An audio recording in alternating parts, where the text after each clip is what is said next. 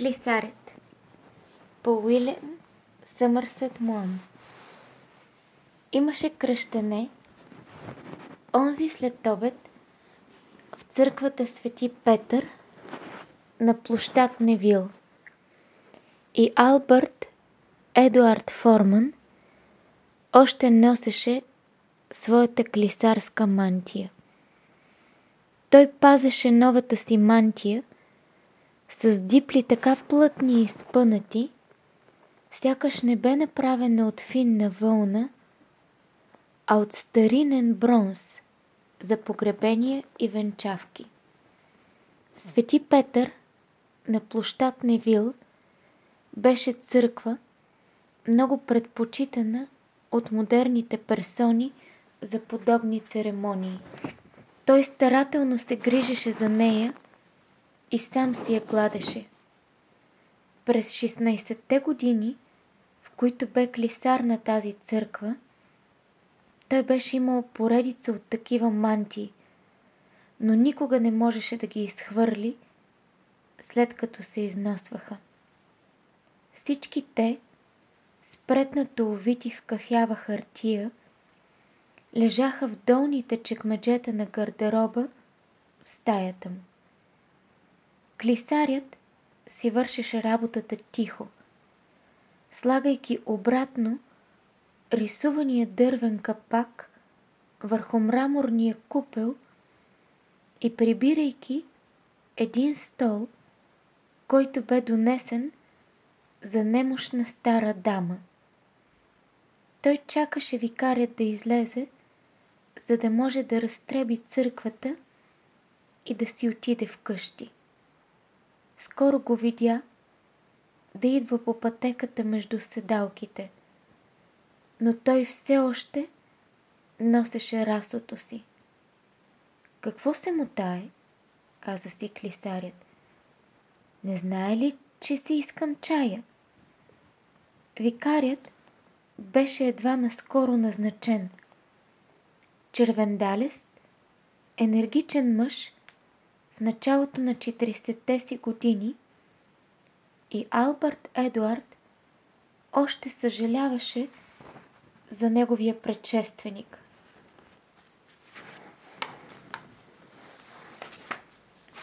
Духовник от старата школа, който изнасяше спокойни проповеди с мелодичен глас и често обядваше навън със своите по-аристократични еноряши. Те обичаше нещата в църквата да са вред и никога не се суетеше. Не беше като този нов човек, който искаше да бъде на всяко гърне меродия. Но Албърт Едуард проявяваше търпимост. Свети Петър беше много добър квартал, а еноряшите бяха много отбрани хора. Викарят беше стигнал до Албърт и се обърна към него. Форман, ще дойдете ли във Вестирия за минута? Имам да ви казвам нещо. Много добре, сър. Те тръгнаха през църквата заедно. Много добро кръщаване, сър. Интересно как бебето спря да плаче в момента, в който го взехте. Забелязал съм, че бебетата често го правят, каза викаря, леко усмихнат. Все пак имам значителна практика с тях. За него бе източник на гордост, че можеше почти винаги да успокои хленчещ младенец с начина по който го държеше, което извикваше възхищението на майки и дойки. Клисаре знаеше, че му става приятно да получава комплименти за таланта си. Викарят и Албърт Едуард влязоха във вестиария. Албърт бе леко изненадан да открие двамата църковни настоятели там. Той не ги беше видял да идват. Те му кимнаха приятелски. Бяха църковни настоятели, почти от когато и Албърт Едуард беше клисар. Сега седяха на красива трапезарна маса, която стария викарий бе донесъл преди много години от Италия. Албърт Едуард седна с лице към тях, като се чудеше с леко неспокойствие какво се случва. Той ги увещавал да, каза си клисарят. Притиска ги да направят нещо, което те не харесват. Точно това е.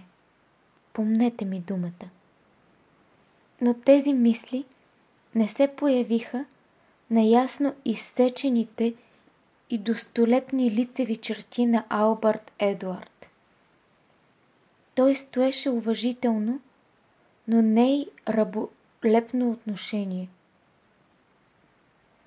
Той стоеше с уважително, но не и раболепно отношение. Беше работил и преди да бъде назначен на църковна служба, но само в много добри къщи. И поведението му беше безукорно. Имаше такт, твърдост и самочувствие. Характерът му беше безупречен. Викарият започна припряно. Форман, имаме нещо доста неприятно да ви кажем. Вие сте тук от много години и мисля, че и двамата господа са съгласни с мен, че изпълнявате задълженията на службата си задоволството. Двамата църковни настоятели кимнеха. Но едно извънредно необичайно обстоятелство дойде до знанието ми онзи ден и аз се чувствам задължен да го споделя с църковните настоятели. Открих, за мое изумление, че вие не можете нито да четете, нито да пишете. Лицето на клисаря не издаде никакъв признак на смущение. Последният викарий знаеше това, господине, отвърна той. Той каза, че това няма значение. Това е най-невероятното нещо, което някога съм чувал, извика един от църковните настоятели.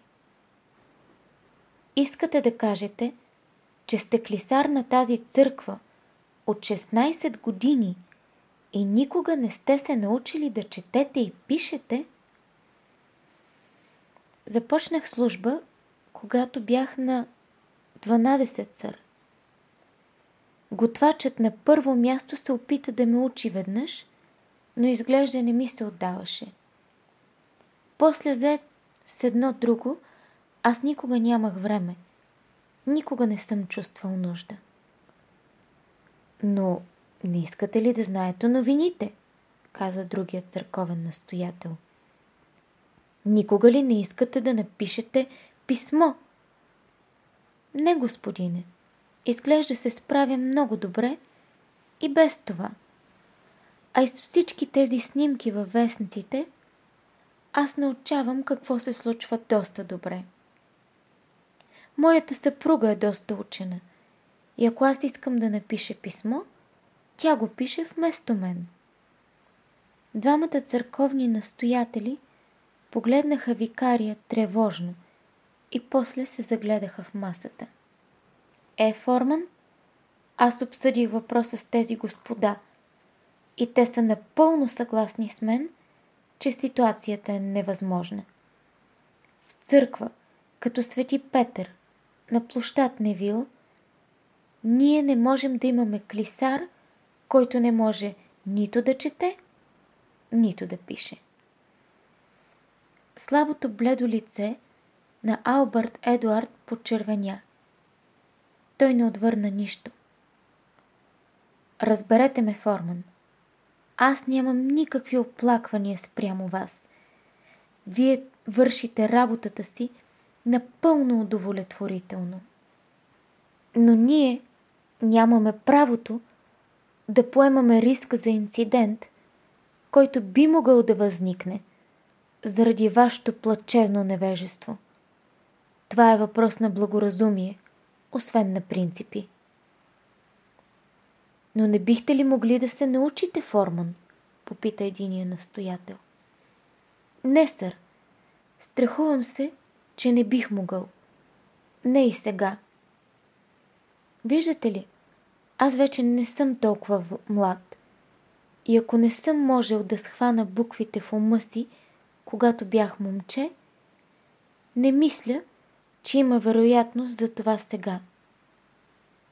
Не искаме да бъдем груби с вас, Форман, каза клисарят. Но църковните настоятели и аз вече сме взели решение. Ще ви дадем три месеца. И ако до края на това време вие не можете да четете или пишете, страхувам се, че трябва да си тръгнете. Албърт Едуард никога не беше харесвал новия викарий. Той беше казал от самото начало, че са направили грешка, като са му дали Свети Петър. Той не беше човек, когато да искат в класната енория като тази. И сега той се изпъна леко. Знаеше цената си и нямаше да позволи да му се налагат. Много съжалявам, сър, но се страхувам, че това не е добре. Аз съм твърде старо куче, за да уча нови номера. В такъв случай Форман. Страхувам се, че трябва да напуснете. Да, сър, напълно разбирам. Ще бъда щастлив да подам оставката си. Веднага, щом намерите някой, да заеме моето място. Обаче, когато Ел, Албърт Едуард с неговата обичайна учтивост беше затворил църковната врата след викария и двамата настоятели, не можа да задържи чувството на несмутимо достоинство, с което бе понесъл удара, нанесен на него и устните му потрепераха. Той се върна бавно в истиария и закрачи. Той се върна бавно в вестиария и закачи клисарската си роба. Въздъхна, като си помисли за всички внушителни погребения елегантни сватби, които бе видял. Той разчисти всичко. Сложи си пълтото и шапка в ръка мина по пътеката между седалките. Заключи църковната врата след себе си. Той крачеше през площада, но задълбочен в тъжните си мисли, не тръгна по улицата, която го водеше в къщи, той тръгна по грешната пряка. Вървеше бавно нататък. Сърцето му бе натежало. Не знаеше какво да прави със себе си. Не му харесваше идеята да се върне на служба в домакинството. След като си беше сам господар в продължение на толкова години. Защото викарият и настоятелите можеха да казват каквото си искат, но той бе този, който движеше делата на Свети Петър на площад Невил. Той едва ли можеше да се унизи, приемайки случайна работа. Беше спестил прилична сума, но тя не беше достатъчна да живее, без да работи нещо. А и живота изглежда поскъпваше с всяка година. Той никога не беше мислил, че ще се тревожи по такива въпроси. Клисарите на Свети Петър, също като папите на Рим, бяха до животни. Въздъхна дълбоко. Албърт Едуард беше непушач и пълен въздържател, но с известна либералност, което означаваше, че обича по чаша бира с вечерята си и когато е уморен, се наслаждаваше на цигара.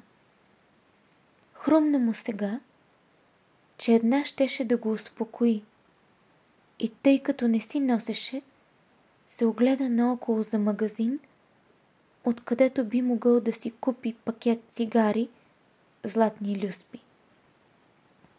Той, той не видя веднага такъв и походи още малко. Улицата беше дълга, с всякакви магазини на нея. Но нямаше нито един, откъдето би могъл да си купи цигари. Странно, каза Албърт Едуард. За да се увери, той премина по улицата отново. Не, нямаше никакво съмнение. Той спря и се огледа замислено нагоре-надолу. Не може да съм единственият човек, който минава по тази улица и търси цигари, каза си той. Кой знае какво би могъл да направи някой с малък магазин тук? Тютюн и цигари. Знаеш. Той внезапно се сепна. Това е идея, каза си то, той. Странно как се появяват нещата, когато най-малко очакваш. Той се обърна, отиде си вкъщи и си пи на чай. Много си мълчалив днес след обед, Албърт, отбеляза жена му. Мисля, каза той. Обмисли въпроса от всяка гледна точка. И на следващия ден мина по улицата и с добър късмет намери малък магазин под наем, който изглеждаше точно да го удовлетворява. 24 часа по-късно го беше взел. И когато месец след това напусна Свети Петър на площад Невил за винаги, Албърт Едуард Форман се установи в бизнеса като продавач на тютюн и вестници. Съпругата му каза, че това е страховито падение, след като е бил клисар на Свети Петър. Но той отговори, че трябва да си в крак с времето и църквата не е това, което е била. Албърт Едуард се справяше много добре. Толкова добре, че след около година му хрумна, че би могъл да вземе втори магазин и да му сложи управител. Той се огледа за друга дълга улица, на която няма магазин за цигари. И когато я откри, заедно с магазин под найем, го взе и го зареди. Той също бе успешен. После му хрумна, че ако би могъл да управлява два, би могъл да управлява и половин дозина. Затова започна да ходи из Лондон и когато намираше дълга улица, без магазин за цигари и с магазин под найем, той го взимаше. В течение на 10 години той придоби не по-малко от 10 магазина и изкарваше пари в изобилие. Обикаляше ги всичките лично, всеки понеделник и събираше седмичните приходи и ги носеше в банката. Една сутрин, когато беше там, внасяйки куп банкноти и тежка турба сребърни монети, касиерът му каза, че менеджерът би искал да го види. Въведоха го в един офис и менеджерът се ръкува с него. Господин Форман, исках да поприказваме за парите, които имате на депозит при нас. Знаете ли точно колко са? Не и до лира или две сър. Но имам една груба идея. Освен парите, които внесахте тази сутрин, те са малко над 30 000 лири. Това е много голяма сума, която да държите на депозит и аз бих помислил, че е по-добре да инвестирате. Не бих искал да поемам риск, сър. Знам, че в банката ви е на сигурно място. Не трябва да имате и най-малко притеснение. Ние ще ви направим списък с напълно обезпечени ценни книжа. Те ще ви носят по-добър лихвен процент, отколкото бихме могли да си позволим да ви дадем. Разтревожено изражение се появи на достолепното лице на господин Форман. Никога не съм имал нищо общо с акции и ценни книжа и ще трябва да оставя това изцяло в ръцете ви, каза той. Менеджерът се усмихна. Ние ще направим всичко. Всичко, което ще трябва да направите следващия път, когато дойдете, е просто да подпишете прехвърлянията. Аз бих могъл да го направя, каза Албърт несигурно. Но как бих могъл да знам какво подписвам? Предполагам, можете да четете, каза менеджерът малко строго. Господин Форман му, отпра... му отправи обезоръжаваща усмивка. Ами, сър, точно това е. Не мога. Знам, че звучи смехотворно, но там е работата, че не мога да чета и пиша само името си. И то се научих да го правя, когато влязох в бизнеса. Менеджерът бе толкова изненадан и подскочи от стола си. Това е най-необикновеното нещо, което някога съм чувал. Виждате ли, нещата стоят така, сър. Аз никога не съм имал възможността, докато не стана твърде късно. И после някак си не се получи. Станал бях доста инатлив. Менеджерът се втренчи в него, сякаш той бе праисторическо чудовище. И искате да кажете, че сте изградили този важен бизнес и сте натрупали богатство от 30 000 лири, без да, се, без да сте способен да четете и пишете. Господи, човече, какъв щяхте да сте сега, ако можехте да го правите? Мога да ви кажа, сър, каза господин Форман, с лека усмивка на своите все още аристократични черти. Щях да бъда клисар на Свети Петър на площад Невил.